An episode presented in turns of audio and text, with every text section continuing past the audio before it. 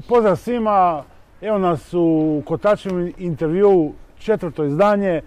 Dakle, četvrtak je, točno je podne i pravo je vrijeme za naš intervju. A današnji gost nam je Kristijan Kičo Stojić, koji nam je došao iz Labina. Kičo, di si? Možemo se ovako... Bez maske, bez Da. maske danas. Bez da. maske, ali smo I si... ni koronavirus, ništa, Da. sok. Oprali smo ruke, tako da... Izljubili smo se dobro. Da, izljubili se jesmo, o, još smo nešto, ali to nećemo spominjati. E, u svakom slučaju, došli iz Labina, čemu Labine, je frka? Valabine, by night i by day je počela frka, da, ljudi su malo paranoični, evo desio nam se prvi slučaj koronavirusa, pošto je to Mhm. sad aktualno.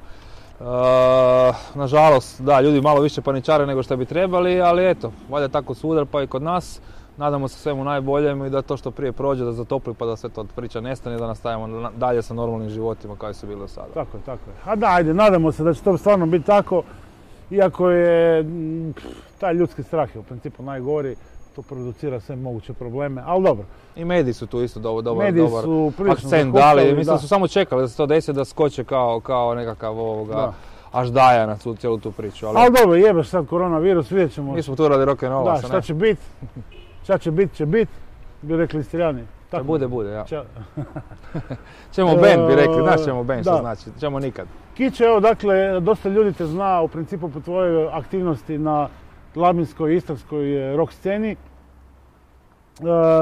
pa mene zanima za sam početak, e, kako je uopće krenuo taj tvoj interes za glazbu? Kad si počeo ono, slušat nešto, ko, da li si imao nekog mentora, nekog ko te A koji, da, da, koji svaka priča, neko ko se bavi duboko, duboko zagrize za glazbu, moj otac je bio ono, korili teški rocker, a, puno njega zna Jeve Stojić, e, znači Mhm. tu su počele te prve ploče, e, ome malo čak i forsirao mogu reći, sjećam se slušanja Jimi Hendrixa, Franka Zappe sa nekakvih 13 godina gdje sam ja ono tražio neke milozvučne zvukove i onda sam tu upoznao moj prvi rock album koji sam ja zavolio i prigrlio je bio zapravo album od Jet Rotala, jedna, jedna kompilacija, gdje Mhm. sam ja, kazeta do duše, gdje sam ja zavolio taj nekakav tu vrstu glazbe, možda me ona flautica privukla nešto, ali eto, to je, Flautica, to je bilo to, to vreme, da. John Anderson i njegov Ja, flauta. Jan Anderson, Jan, da, da, Jan, evo, to je bilo to, taj nekakav početak, uh, počeo sam pomalo svirati nekakvu gitaru, napustio sam nogomet i kao što to već ide u svim tim pričama, da sad ne ponavljamo već sto put ispričane priče. Uh, krenulo tim nekim smjerom, imao sam tu sreću što je moj otac imao punu, punu, punu, punu ormar ploča, Mm. koje je na koncu za nekakav rođendan dali 18 ili 20 nekakav meni poklonio. I ja sam tu našao jednu dobru bazu za nekakvu, nekakav uh, kostur mog znanja glazbenog i, i, i skuživanja zapravo te glazbe. Samim tim počelo je sviranje nekakvih instrumenata, iskreno ti budem, nisam svirao nego gitaru kao i svi drugi akustičnu među društvom. I jednom drugom smo napravili bend i odlučili smo doslovno, e, ja bi svirao ovo, ja bi ovo i ovo. I mene zapala bas gitara koju sam svirao nekoliko godina u nekoliko sastava, ali evo ga dan danas više, nažalost, samo doma malo vježbam, ono, čisto za svoju dušu, ali taj dio mog, mog, mog glazbene priče završio, počeo sam se baviti nekim drugim stvarima koji sam znaš, tako da Dobro. evo, taj neki početak je bio kroz mog oca najviše i društvo u kojem sam se družio. Od tih bendova što si to, da li postoji onaj neki, onaj jedan koji ti je, za koje možeš reći, e, to je bilo to ili blizu? Pa nije ništa bilo to, bilo je dobri bend, moj prvi bend i najdraži je bio The Drex, punk rock scena, labinske snimanje e, prvog demo snimka labinske scene kod e, Čotke, tu kod vas u Štinjanu, Aha. mislim neko vrijeme kad su manekeni svirali 96. 7. ne sjećam se više. Ta smo mi imali ovoga, to, tu, tu čast da snimimo to. Koncert, najdraži koncert koji sam doživio s tim bendom bio je 10. Joseph Memorial u Uljaniku. Tu mi je bilo nekako ono, srce mi je bilo na mjestu, moj otac je bio u Bini, stotinu Labinjana je došao nas podržati i evo to mislim je jedna priča koja je trajala nekoliko godina i ostavila je nekakav, dan danas mi klinci dolaze, kaže znaš mi smo, ja kad sam počeo slušati muziku, ja sam slušao The Drex i ja sam zbog toga počeo svirati. Ja, evo, tu je meni srce na mjestu kad čujem takve priče i to su neke stvari zbog kojih bi trebali dalje se baviti s time i raditi dalje. Ima se još neke bendove tipa Blister, koncertnu turneju sa Party Breakersima, sa Ljunom sam svirao par nekakvih gaža, rock klasika u rock Mm. kafeu i tako. Uh, gle, nisam se nešto pretjerano puno bavio, imao sam ne, ne- određeni broj koncerata, ali više sam se bavio znači, ovom drugim organizacijskim dijelom jer to mi nekako Stresnim- ležilo. Stresnim Pa ovim stresnim, da, da, ovim stresnim, da. Dobro, e, cijela te Hrvatska, a i šire, upoznala s Big Brotherom. Da, da, Poznat si, dakle, u principu bio si u prvom Big Brother? Ne, u drugom. A ne, to je duše, bio drugi. Da, drugi, još uvijek ja kažem nevini Big Brother, znači 2005. Znači evo, Mhm. 15 godina od danas. Zamisli. Da, ne bih vjerovao da me još ljudi prepoznaju po toj priči. E, bio sam malo drugačiji, ljepši, mlađi. Ali si imao isto Ovoga, frizuru. ali sam imao istu energiju izgleda, pa i taj osmijeh moj nekako kaže da me po tome ljudi prepoznaju. Aha. Uh, jedno lijepo iskustvo, igrom slučaju sam dospio tamo, napravio sam jedan, mogu reći tako i društveni eksperiment gdje sam bio u jednoj zatočenom određenim uvjetima, gdje sam bio zajedno sa 14-15 ljudi u tri mjeseca zatvoren u nekoj kući. Mogu reći da mi je pomoglo u životu, Mhm. nakon toga sam dobio uz bolje ponude za posao i posao koji sam se kasnije bavio, dobio sam i um, podršku okoline koja mi je prije kad sam imao dreadlockse, piercinge, tetovaže, to nije baš nešto uh, tetošila, ali eto, nakon toga kad sam pokazao da i takvi ljudi mogu biti normalni, to čak i smatram mojim najvećim uspjehom tog dijela mog života, to te priče s Big Brotherom, da sam uspio pokazati ljudima da mi ljudi koji izgledamo malo drugačije imamo normalne želje, snove i nadanja i probleme kao i svi drugi ljudi i tu sam čak e, dotaknuo dobar dio ljudi koji su bili skeptični i, i imali su predrasude prema takvim ljudima, tako da je to meni po meni najveći uspjeh mog, mog Pa dobro, to je prije svega zato jer smo ono, ultrakonzervativna zajednica, gotovo od rata na ovamo, Pa da, što se moguće, se da. promijenilo i meni je u principu Da. to smiješno da moraš se ljudima, da te ljudi gledaju kroz frizuru, ali živimo u nazadnom društvu. Da, nažalost. nažalost, da vidimo, dan danas vidimo to, da. da. Pogotovo neki dijelovi Hrvatske da ne ulazimo dalje.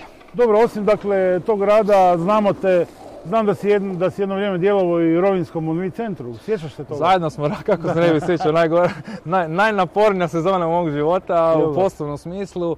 Da, dvije sezone sam tamo radio, tamo smo se malo čak i zbližili više kroz te koncerte. E, lijepo iskustvo organizacije. Tamo sam ja, evo, mogu reći da sam tamo skužio da zapravo se ne želim raditi, ra- baviti organizacijom velikih koncerata, gdje smo radili džibonje i hladno pivo i dubioze ono vrijeme.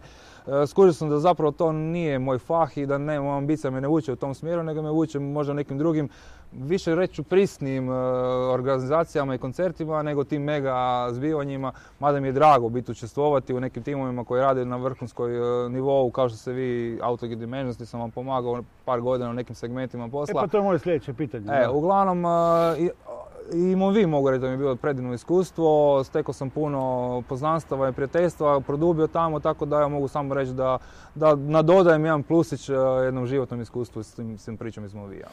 Ta, dakle, to tvoje sudjelovanje u tim velikim festivalama, out, ko što su Outlook i Dimensions, da li to još, uvijek, da li to još više pojačalo tvoju želju da se makneš od takvih nekakvih događaja? Pa znaš, nakon 15 godina bavljenja tim poslom i tih kafića i diskoteka i svega toga, ono, ja sam skužio jedan, jedan ono modus operandi da se dešava najprije radiš do 6, pa radiš do 5, pa do 4, pa ti je i 2, pa ono gledaš da biš nekako do pol noći, ono skužiš zapravo da taj posao više nije za tebe. Ne? Uh, festivali su nešto drugo, to se radi jednom godišnje, radi se na priprema pola godine ili godinu dana, ovisno o veličini festivala i mjesec dana kako goji. To još uvijek volim raditi te male festivalčiće, te koncertiće, to mi je ono, tu mi isto napunim svoju dušu i energijom pozitivno, tako da ostao sam u tom fahu i mislim da ću to raditi najvjerojatnije do kraja života. Ovo drugo, ako mi se čini neka dobra situacija, neka dobra energija, neka dobra ekipa koja to radi, uvijek ću se prikopčati. Uh, Često i za nula kuna, znači motiv mi novac nije bio, hvala nikad, hvala Bogu. Tako da s te strane ovoga, sve, otvoren sam za sve, nikad nisam rekao ništa ne, ali re- konkretno da idem u organizaciju nekakvih koncerta kao što ti pri- prije spomenuti, Mm. džiboni, hladna piva i to više jednostavno, ne, nemam u meni nekakvog motiva da, da bi to sad išao raditi. Ono. Mm. Evo, konkretno radio sam nedavno jedan koncert opće opasnosti, ali to je isključivo bio, bio poslovni, poslovni, poslovni projekt ovoga, gdje sam išao to odraditi. Ovoga, prijatelj mi je slavio 50. rođendan i htio taj koncert, ja sam to njemu išao napraviti. Evo. Super. Tako da, pozdravlja ekipa, da, polulobinjani naši, da. E, Eto, Poznat si i po e, djelovanju na radiju. Na Radio Labinus i sve vremeno imaju emisiju Radio Gerila. Šta je s time? hvala Bogu, Radio Grila je našla nove mlade igrače koji danas vode tu emisiju, jako vredne dečke, jako mi je drago da nakon dugo godina smo se mi, ja sam 11 godina vodio tu emisiju i organizirao, mogu se pohvaliti sa dva, dve nagrade za najbolji džingle Hrvatske, ovoga, gdje smo mi iz Zajbancije snimili dva džingla koji su prijavljeni i na kraju dobili glavnu nagradu. To je bio isto jedan moj uh, kanal kroz koji sam uh, htio promovirati alternativnu glazbu koja se ne pušta na radiju, koja nema prilike u eter, znamo svi kako radija funkcioniraju, pogotovo ona mala lokalna koja ima i svoju šemu. I to je bio jedan kanal koji smo mi zapravo na platforma gdje smo mi našu labinsku scenu, a i općenito alternativnu scenu u Hrvatskoj promovirali na jedan način gdje, ono, radili smo i koncerte vezano za to, tako da evo, to je bilo jedan, stvarno jedan drago mi je kažem da danas postoje klinci koji još uvijek se bave s tom, koji slušaju takvu glazbu i koji žele promovirati. Emisija sve bolje i bolje ide, mislim da je srijedom ili četvrtkom, zapravo od, od 18 do 19 sati i dosta je slušano, mladi, mladi, ljudi, mlada energija. Ja sam isto rekao, gledam, ovo stari konj od 40 godina više solid pamet šta treba alternativa raditi. To mladi ljudi moraju raditi. Revoluciju dižu mladi ljudi, ne mi. Tako da ono, mi smo oni od iza, ne? I prepustio sam to dečkima i evo, desilo se i dvoje, troje su se promijenili, ali konačno se sad kroz zadnje dvije godine našla jedna ustaljena ekipa koja radi i ne samo to rade i na radiju i rade kao tonci i drago mi je da se, da se u tom smjeru okrenula ta priča. Super. ti si ono koji mi multipraktik, rekli bi. Ne može drugačije u Hrvatskoj. Bavio si se novinarstvom u našim fojima. I to, da. Isključivo sam pisao, isključivo za, za glazbenu scenu. Znači, kad sam skužio da taj, taj, taj portal, taj, ta novina zapravo nije ono što sam ja mislio, jer jednostavno, tamo je bila jedna situacija sa, sa komentiranjima. Znači, komentiranje na tom, na tom portalu je ono što je prodavalo taj portal. Mm. Ok, mala sredina, ljudi su imali zašto za reći. Isto tako su komentirali moje, moje članke, ali ja sam svaki, taj komentar koji je bio nekakav negativan, ja sam ga dao obrazložiti kroz komentar i onda bi komentari prestali urednicima i vlasnicima tih novina to više nije bilo simpatično. Ja sam čak i rekao im drugo da želim prekinuti komentare jer nema smisla da ako ja pričam neku svoju priču o nekom bendu, nema meni šta govori ko da li taj bend ne, to je moja priča i ja je, ja je zbog sa svojim stranim iskustva, znanja i spoznaje tog benda i te priče prenosim na, na, na novine. Ne?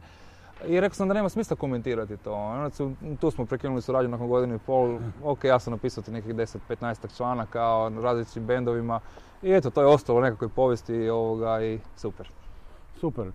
E, do nedavno si bio e, vlasnik Labinskog e, rock cafea, bio sam više puta tamo, uvijek bilo krcat. Pušta si glazbu, isto da, i to je jako zanimljivo, da. da. Ovaj, sam bio dobar.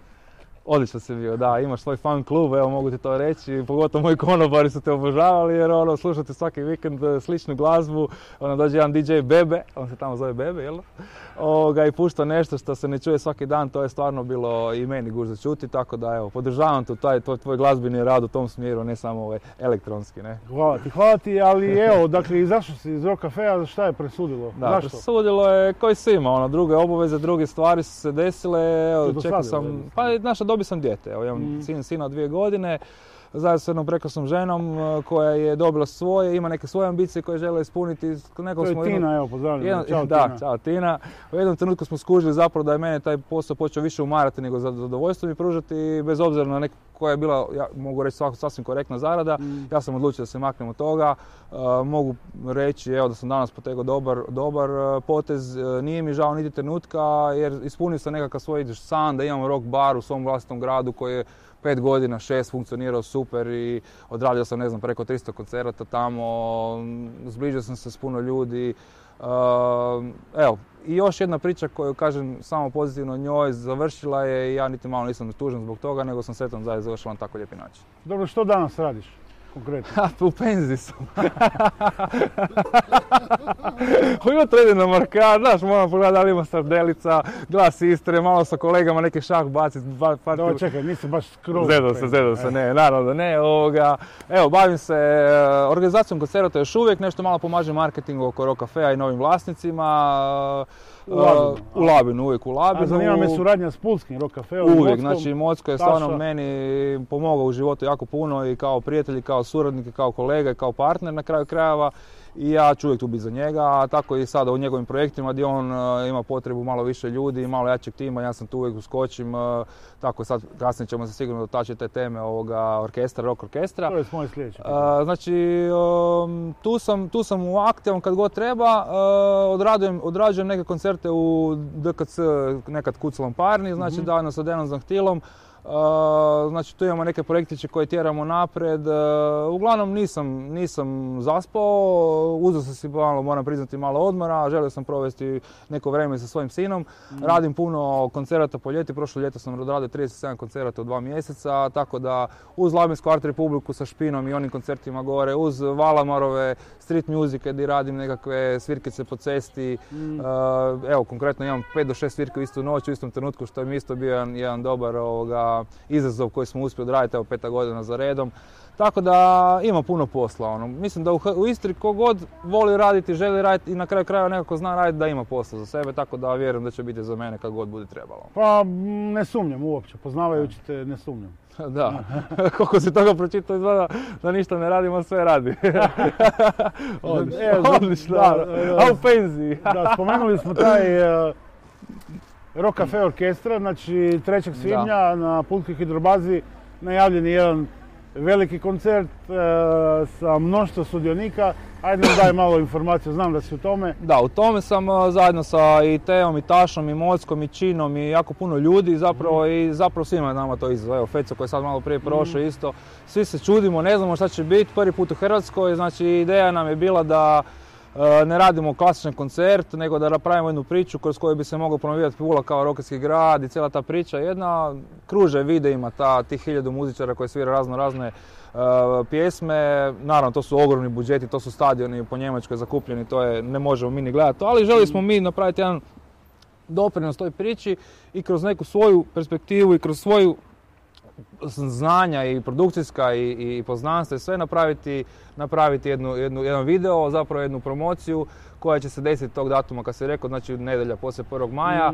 A, očekujemo oko 200 glazbenika, m, za sada evo, pregovarali smo, mogu malo otkriti sa, sa Špadom i koji bi napravio taj nekakav bazni band Aha. koji bi vodio priču, tu su i Dušan Kranjc i cijela ta ekipa koju vi znate.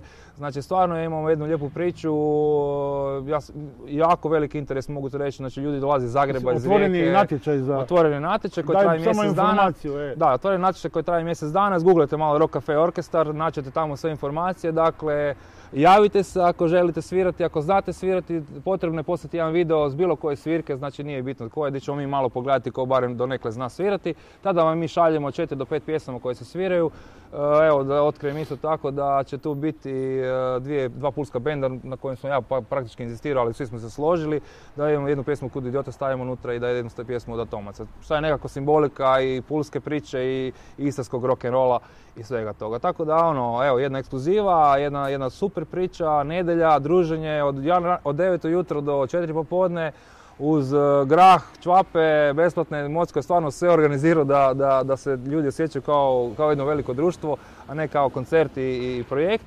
Tako da evo, još jednom pozivam ljude koji su zainteresirani glazbenike da se da malo izgooglaju Rock Cafe Orkestar i da vide zapravo šta, šta, šta, o čemu pričamo. Ne? Dobro, ja bih se još malo vratio na labinsku scenu. Kako je labinska scena danas? Ima li novi bendova? Da li ima mjesta za sviranje? Da, vidio sam bukao majicu iz 2016. u nadi da ćemo biti u nekom toplom, ali tu sam se mogao morao prikriti. Ovoga, nažalost, nažalost, nije važno, nije važno. Nažalost, eh, nažalost, eh, mi od 2016. više ne izdajemo albume, izdavali smo svake dvije godine jedan CD, ovoga, eh, izašle su tri do sada bila, E, tri kompilacije labinske scene. Mislim, ta priča isto, da sad ne duljim o njoj, nas pet je bilo tamo. Pet, petar od nas svi imamo svoje biznise, svi smo dobili nekako djecu, svi smo malo jedan po jedan odustajali od toga jer to je bio posao koji je jako velik, sam znaš, a zapravo nije donosio ništa osim samog zadovoljstva. Ono. Pa kad dobiš dijete i neku drugu stvar, onda te zadovoljstvo se pretače u neku drugom smjeru, pa onda više nemaš vremena za te stvari, pa smatraš da je ta platforma dovoljno jaka da će neki klinci to pokupiti, pa onda oni probaju pa vidiš da nije. Nažalost, ta priča se malo ugasila. Nije se ugasila za sve, evo, prošli utorak smo imali na dan labinskih rudara, je labinska scena imala svoj tradicionalni koncert, svirali su naši stari igrači Loyal Dine koji sad trenutno su u izdavanju trećeg albuma. I pojavio se opet neki novi band koji se zove Ples, koji je iznenadio svih nas, znači ono ostali smo ovako paf, gledajući, slušajući, nadam se da će gostovati jednom prilikom i kod vas, jer svakako ću ih preporučiti. Znači, sviraju ljudi, rade ljudi, Luboteni, Valdete je izdao album, radi sam Orange Stripse više ne postoje, ali uvijek ima tih projekata, snima se, neki dečki su išli u Zagreb raditi, Kuracija rekli su, neki rade svoju produkciju, znači ono, radi se, svira se čak jako puno, međutim nema više ono klasičnih bendova kao što su nekad bili, taj hype je nekako malo, znaš kako se to desi, nešto se desi pa još više, još više, onda dođe do maksimuma, onda jednostavno to mora malo splasnuti. Sad čekamo da se ne, dese nove, neke nove generacije koje se naziru, koje će preuzeti tu priču da nastave dalje. Imaju dobru podlogu, imaju dobru bazu, Labin je uvijek imao dobru scenu, ono i davnih dana znaš i sam. Tako da za takvu malu sredinu u onom trenutku kad smo mi u na- najvećem piku svoga, svoga rada izdali 15, albu, 15 bendova na jednom CD-u iz mjesta gdje ima 10.000 ljudi, kužiš o čemu pričam. Da, da, da. I evo, mi smo ponosni na tu priču, iza nas su ostali CD i ostali su par videa, ostali su ostaje stik, ostale su majice ovoga, i ostalo jedno lijepo sjećanje i, i nada da će se jednog dana opet, koji što smo mi digli priču od nekadašnjih vremena, da će se opet neki klinci naći, da će opet napraviti neku, neku, novu nastavnu, nastavnu priču na labinsku scenu koja zapravo tinja, uvijek nije se ugasila, ali s malo manjim žarom nego prije. Ajde, nadajmo se, nadajmo se da ćemo preživjeti svi ovaj virus, pa da ćemo i dalje Kako, ko, koji? E, dobro, ko je onda, po tvom mišljenju, sa tvojih 40 godina života i iskustva, ko je najbolji i više, ko je najbolji labinski band svih vremena? A ne mu to, to ne mogu odrediti. Barem ono, tri, da, ne mogu to odrediti. E. Gledaj, mislim najdugovječnija svakako grupa Loyal Dying koja je ove mm. godine ima zakazanih par koncerta u Njemačkoj i Holandiji koje zovu Izrael da sviraju, koje, koji sviraju, oni sviraju world music, to je malo drugačiji žanr, oni sviraju po najvećim festivalima te glazbe, a pazi u Hrvatskoj su imali, a u Hrvatskoj su imali možda dva, tri koncerta, razumiješ, van Labina i naših priča. Znači tako da s te strane njih bi svakako izdvojio kao nešto što je, šta je meni po meni najjače do sada. Uh, grupa Orange Strips koja je dala svoj obol uh, do it yourself uh, priči, koja je 2000 izdala svoj prvi album, sami su napravili, nisu mogli naći izdavača, pa su pokrenuli tu neku lavinu. Danas je to normalno, tada to stvarno možemo reći su bili pioniri te priče. Njih bi svakako isto, isto ovoga, malo istaknuo i, i, i, ne bi više dalje išao, stvarno ne, ne, ne bi volio sad nekoga, ja imam neke svoje favorite koji su meni draži, možda su mi možda friendovi, mm. možda su mi svi za njihova muzika, ali uglavnom mi smo radili uvijek kao jedna cjelina, uvijek smo se podržavali, svaka, hvala Bogu, mala smo sredina pa smo si to mogli priuštiti. Želio bi to i par puta sam napomenuo u nekim svojim intervjuima o glazbenoj sceni da bi Pula imala takvu priču da, da se ljudi malo razmaknu nekakve razmirice, nekakve sukobe koji su normalni u, u svakom društvu. Evo mogu ti ja reći da smo mi isto. Prvi sastanak kad smo imali kod mene u Bikers Baru X, sjeli smo i imali smo tamo, ovaj, ovaj ukrao ovom curu, ovaj se posvađa s ovim, ovaj nije došao na, giž, na gig. I mi smo rekli, gledaj, ako hoćemo nešto zajedno napraviti, moramo sve to pustiti za sebe i raditi nešto u, u cilju tomu, ne mm. zato što smo ja i ti i oni bilo ko. Tako da evo, držim fige da se to i Puli desi jer Pula stvarno ima prekrasnu scenu koja da bi bilo ujedinjena možda bi bila najveća u Hrvatskoj, ne, ne možda nego sigurno. Tako da evo, držim fige da se jedan dan razmaknu te, te razmirice između pulskih frakcija, a mislim da ste vi dobro, dobro lijepili za to, tako da vas malo prozivam ovim putem da i kotač malo, malo u tom smjeru gleda. tako da eto, htio bi samo s time završiti. Nešto, kažu da je u Puli problem da su ove podzemne vode koje su full blizu površine. Da je to osnovni problem grada Pule. A mislim šta pričaš o Labinu koji ima rudnik ispod sebe i zrači sve živo i mrtvo. Ono. Tako, vidio sam ja to kad smo radili gitarijade sa Tašom, kad smo radili, pokrenuli smo Labijsku gitarijade usporedo sa Pulskom i bio sam nekoliko puta u žiriju organizacije, vidio sam te, te frakcije, mogu tako to nazvati, jedan band gleda, jedna ekipa, dođe drugi, totalno druga ekipa, ovi uopće ne šljive, nego su išli na cugu. U Labinu se to nije dešavalo. U Labinu su bendovi navijeli za bendove, mi proglasimo pobjednika, tri benda skače na binu, evo, sad naježim se kad to pričam, tri benda skače na binu i čestito i ovima, Elin Porter konkretno je pobjedio te godine, oni njima čestitaju, da, a pazi, svi su oni mogli ići, ne znam, u Zabuk snimati spot ili šta ja znam, ali oni su bili sretni jer, jer je takav, takva je scena, znači ono, stvarno smo to zaista nismo pokazali, uvijek se volimo dići da to je ostalo starih rudara, koji su pod kovom, pod zemljom uvijek bili jednaki, nije bilo nikakvih naš ono, podjela, tako da uvijek volimo reći da nam je to ostalo u našim nekakvim DNK ucrtano da, da imamo to nekako zajedništvo koje se pokazalo na kraju kroz tih šest godina labinske scene koja je funkcionirala tako kako funkcionirala. Dobro, iz Labina mi se mako još malo do Hrvatske. Kako ti ocjenjuješ danas hrvatsku scenu? Jedna od mojih teorija je, ako gledamo čisto grad Pulu, a i šire, da, nažalost, iako nemam ništa protiv, ali nažalost ti tribute cover bendovi dosta ubijaju e, ovu kreativniju stranu scene. Znači ljude koji proizvode svoju autorsku glazbu. Jednostavno desio se taj jedan, nije, ne bi ga nazvao fenomenom, međutim nego možda čak i neka logična, logična događanja s obzirom na to kako nam je društvo, kako se razvija baš sam ono, baš se pitam u kom smjeru će to ići. Znaš ono, ljude sve manje zanimaju autorski bendovi. Zašto? Ja isto, ja isto mislim da to logičan svijet događaja koji se desio, znači koji se desio... Pazi, ljudi danas više, nekad je bila alternative, znači imao si punkere, metalce, rockere, hipije, ne znam, mm. A sad imaš bicikliste, ovi penju, ovi, znaš, se bavi kompjuterima. Imaš puno, puno je širi spektar e, bavljenja mladih bilo čime, a, a, nekakvim aktivnostima. I sad je muzika izgubila one značaje koje prije imala. Ti si neka slušao pjesme Dorsa, si čitao svaku riječ, si upio, si tražio smisla svog života u njemu. Ono. Sad slušaš, konzumiraš zato da se zabaviš. Da. Ja sam imao bar, Mhm. radio sam, kažem ti, preko 300 koncerata i većinom sam imao cover bendove, Mhm. ali sam inzistirao da imam barem dva ili mjesečno koncerta di će, di će biti, di će se ljudi predstaviti svojom glazbom. Naravno su mi ti vikendi bili pa i do 60% sam manje zaradio. Manje, Mislim, ne da da. zaradio, nego sam još bio u minusu tu večer. Nije to, ja sam iz, iz džira glazbe, pa meni to nije, nisam smatrao problemom, ali neko ko se bavi samo ugostiteljstvom, njega ne zanima minus tu večer. Njega zanima da nek svira čorbu i, i Floyde i da se zaradi. E, mislim da je neminovno de, desilo se to što se desilo. Nažalost ima jako puno dobrih bendova, ali niko više ne, ne, ne ustraje toliko ko nekad su bendovi svirali 10 godina da bi došli do nečega, nego nakon 5, 4, 5 godina već dijete, posao, problemi, krediti. Jednostavno nema, ljudi gube članove, gubi se ona kohezija benda i dešava se to što se dešava, da se bendovi raspadaju. Ono, molim se, postala Tripper više ne svira, Stillen se, evo sad se vratio. Mislim, to su bendovi koji su imali neku priču, a nisu uspjeli napraviti odmah da mogu živjeti od toga i to.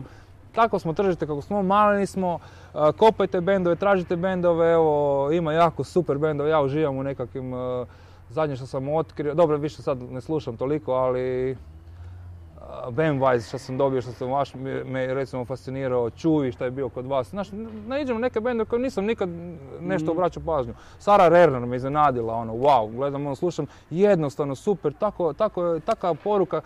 Znači ja, ja kao i svi što mislim da kuže se malo bolje glas, traže emociju. Znači ok, svi mi znamo svira svašta, ali emocija je meni bitna. Da li je ona kroz glazbu ili kroz tekst, ja uvijek tražim emociju. Tako da evo, toga ima jako puno, nema ga, nema previše, ali ima dovoljno da bi se moglo reći da scena živi i dalje. Primjećujem sada drugi, drugi jedan fenomen, evo jučer sam pričao sa Mihalem iz grupe Nord, Mhm. Uh, par riječkih benda je potpisao za Croatia Records, uh, One Possible Option uh, potpisao za Croatia Records. Znači može se mijenjati ti neki vjetrovi u toj, jer vidimo da nema novih bendova. Znači u 10 godina ko se pojavio?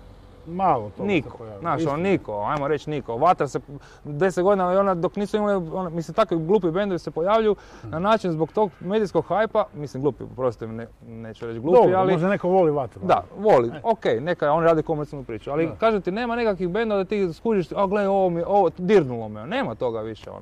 I sad kažem ti, počeli su raditi e, i bendovi na engleskom, što mi je, što do sad nije bio slučaj, tako da evo možda se neki novi vjetrovi otvaraju i držim fige da, da takvi bendovi idu dalje, Jonathan, e, Nord, bilo koji koji tako svira i pjeva, da, da se napravi neka priča jer stvarno ima nečega, samo treba dobro, dobro potražiti. Dobro, ovaj, googlajući malo internetom kako bi saznao nešto o tebi što još ne znam, Je, da. e, si dobio kakvu nagradu u životu? Jesam, da. Da, drugo mjesto u paintballu.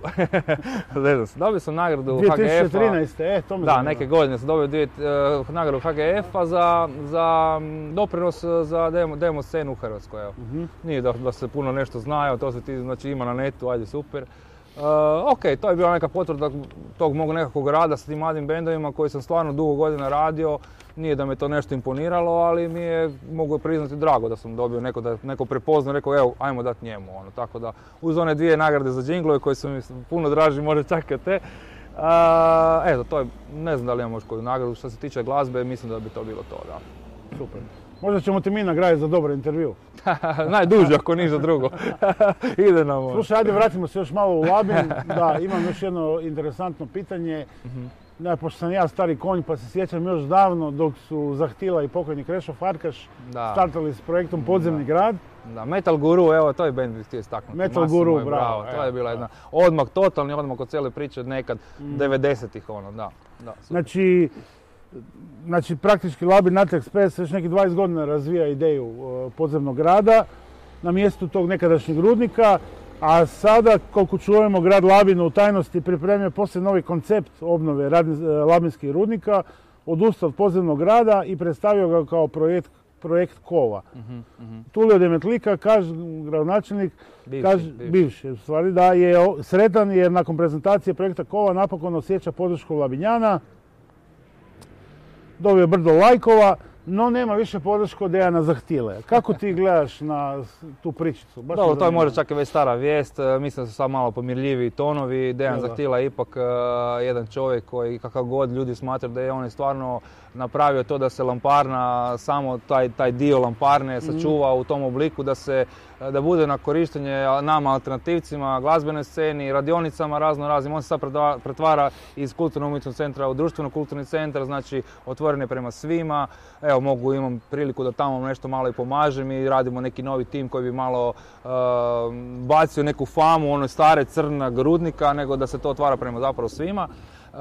Mi moramo biti svjesni da se moramo njemu zahvaliti što je Lamparna ostala tako. Svi oni okolni prostori koji su bili isti kao Lamparna su se pretvoreni u, ne znam, teretane, u fabrike, prodavnicu, pločica i tako. To bi se desilo ista ta sudbina i sa, sa kulturnim umetničkim centrom Lamparna, da nije bilo njega, njegove ekipe Laminat Expressa, sad Laminat Expressa 21, koji su zapravo sačuvali taj prostor, e, tada su nažicali neku lovu, mislim da čak i Soroš je bio u igri to vrijeme. Nije to sad danas, danas ni važno. Važno je to da nam je ostala ta lamparna u tom obliku kojim je, da se ona bavi tim stvarima kojim ona i mi imamo mogućnost ući tu unutra i raditi ono što nam, on nam stvarno dava taj prostor za, za organizaciju bilo kakvih evenata i događaja, što stvarno ne bi imali mogućnost da, da nije bilo njega. Ja vjerujem da je pronađen zajednički jezik, imamo lijepi projekt iza sebe, ispred sebe, znači evo ove godine je obnovljen šoht, sljedeće godine 100 godina Labinske republike, znači 23. zapravo, 2.3. 2021. će biti 100 godina od e, prvog otpora antifašizmu u, u, Europi općenito. E, imat ćemo veliku obljetnicu, znači planiraju se nekakve koncerti na tom pjacalu koji se sada uređuje. Isto tako, evo, jednu ekskluzivicu, malo imamo već potvrđen projekt kroz dve godine trebalo bi biti, sa, znači u lamparnu se ulazi, ulazi se kroz toplu vezu gdje su rudari nekad uzimali lampe, spuštali se u rudnik, lift će se sagraditi koji će spuštati ljude i vraćamo se na horizont spuštamo se do horizonta koji je zapravo povezan sa prvom plažom u Rapsu. I mi izlazimo zapravo u Rapsu, iz Labina u Rabac. Mislim da takva atrakcija nema ovdje blizu i da će biti potrebna sva, sva inteligencija, snaga Labinjana koji, koji zapravo da se zajedno ujedine. Tako da ove priče što si ti pročitao možda su već stare vijesti i mhm. vjerujem da će se tu naći zajednički jezik. Znaš da Znaš kad gradska vlast vidi da su tu neka lova svake godine, nešto da oni moraju malo sebi uzeti ili tako ja to gledam. Ono. Ali Kažem ti, Dejan je tu stvarno napravio veliki posao i ovoga, mislim da bi on svakako trebao ostati u tom projektu, a vjerujem da i će. Dobro, Kiću. Pula. Postoji, da, to ti je, ima i projekt u Puli, u Zero Štrase, isto mislim napraviti lift kojim bi se spuštalo gore s kaštela dole u... Znaš to? Da, liftovi su budućnost. Liftovi su, a mi to imamo, a, gotovo je, gotovo je, da, ne znam, ne znam. Ne znam, morat ćemo vidjeti ko je predo prvi. ko da je to važno. Možda su liftovi budućnost, znači više ne idemo gore nego dole. Imaš e, jednu poruku za gledatelje i posjetitelje kluba Kotač? Da, evo ja bih svakako pohvalio klub Kotač e, i njihovu inicijativu da se promovira autorska glazba i autorske priče, ne samo to nego i radionice koje sam učesnik i ove godine ja za fotografiju. E, samo reći pohvale, stvarno želim vam e, i dalje uspjeha što više i da vam ovaj, Kotač TV bude što gledanije na internetu, da ljudi jednostavno, ali nakon svog ovog zezanja s ovim virusom i to da se ljudi ponovo vrate, druženje i ono što je bitno i ona energija koja se dešava u bendu se dešava i publici i tu je uzajemna priča, tako da evo, pozivam sve da posjetite koncert u Kotaču i da podržite ovu priču. Hvala ti Kićo, najljepša. Evo dakle bio to daš e, gost e, četvrtog Kotačevog intervjua. Zakazujem vam sastanak sljedeći četvrtak točno podne gdje ćemo u intervjuu imati jednog sasvim posebnog gosta. Pratite nas na društvenim mrežama na Kotačevom webu www.kotač.eu. Gledamo se, slušamo i vidimo u Kotaču. Peace. Peace.